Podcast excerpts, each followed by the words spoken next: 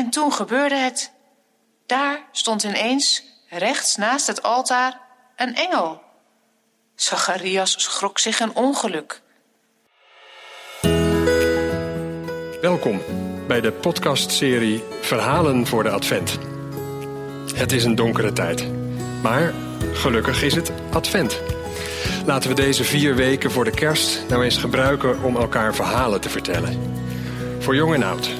Goeie of ontroerende of grappige, maar in ieder geval lichtgevende verhalen. Net wat we nodig hebben. Elisabeth en Zacharias. Een Bijbelverhaal. Lucas zat aan zijn schrijftafel bij het raam. Hij staarde naar buiten. In de boom voor zijn huis zat een vogel te fluiten. Lucas dacht na.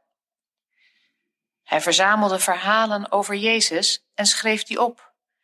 Het was al een heel boekwerk aan het worden. Hij had verhalen gehoord van anderen, die had hij zo goed mogelijk opgeschreven. Van weer anderen had hij verhalen op papier gekregen. Die had hij overgeschreven. Het was mooi geworden, al zei hij het zelf.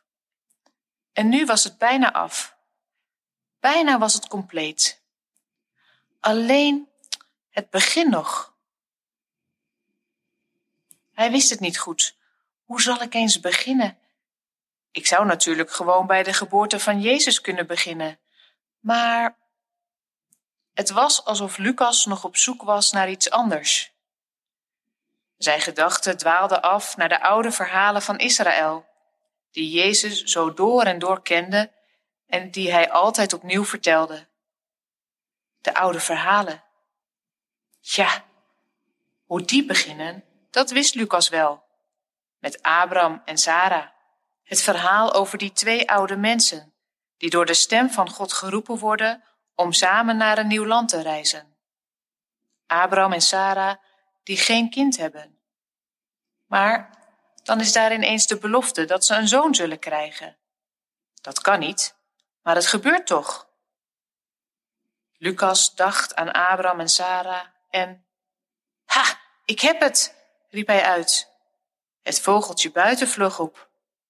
Hij begon te zoeken in zijn stapels papieren op zijn tafel. Hij kon het zo gauw niet vinden. Geef niet, ik heb het in mijn hoofd. Lucas doopte zijn pen in de inkt en begon.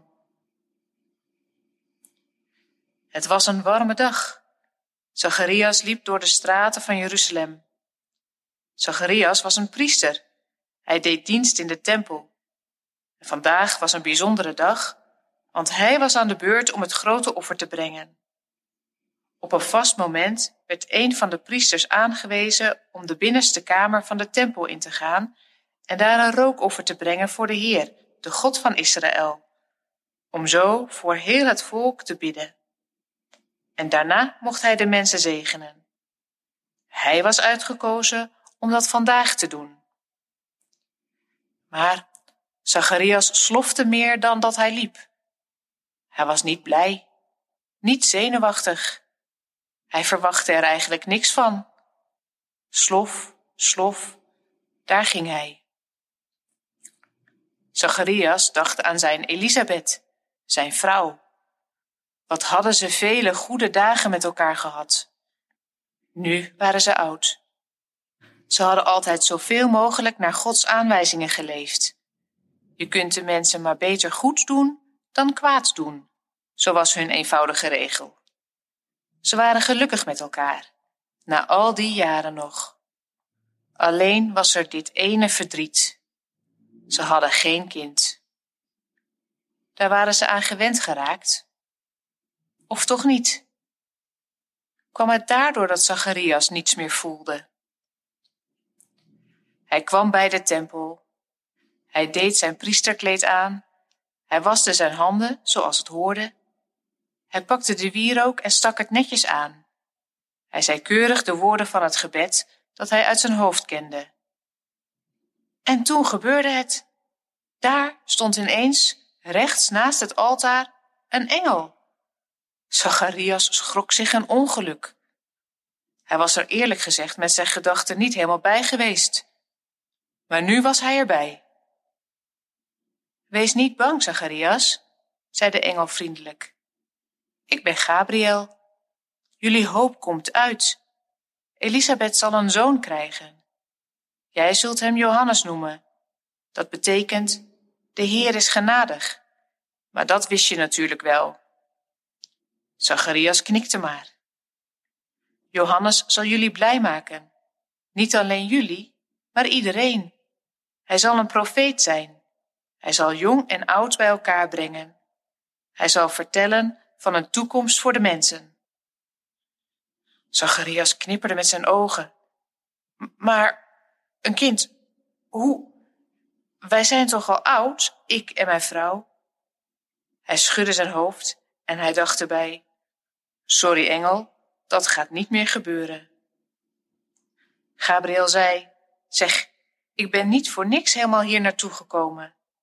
Weet je, Zacharias, soms is het beter om te luisteren dan om iets te zeggen. En daarom, gaf de engel hem nou een knipoog, daarom zul jij stil zijn. Je zult niet meer kunnen spreken tot de dag dat het zover is. Misschien helpt het je om te leren vertrouwen. Een grote menigte stond op het tempelplein te wachten tot de priester zou komen om de zegen uit te spreken. Maar het duurde wel erg lang deze keer. Waar bleef hij toch? Toen kwam Zacharias naar buiten. Het werd meteen stil op het plein. Zacharias hield zijn handen omhoog, zoals de priester altijd deed om het volk te zegenen. Hij deed zijn mond open, maar er kwam geen geluid. Geen woord, stilte. De mensen keken elkaar vragend aan. Ze begrepen er niets van. Alleen Zacharias, maar die kon het niet zeggen. Vijf maanden later was al goed te zien dat Elisabeth zwanger was. Ze zaten samen aan tafel, twee oude vandagen vol verwachting. Buiten floot een vogel. Elisabeth vertelde honderd uit. En wat kun jij de laatste tijd toch goed luisteren, zei ze lachend tegen Zacharias. Die keek een beetje zuur, maar toen lachte hij terug. Wij dachten dat het afgelopen was, hè, zei Elisabeth. Ze legde een hand op Zacharias hand. Wij dachten, we zijn te oud. En dat was het dan. Maar we worden gewoon weer jong. De hemel heeft een oogje op ons.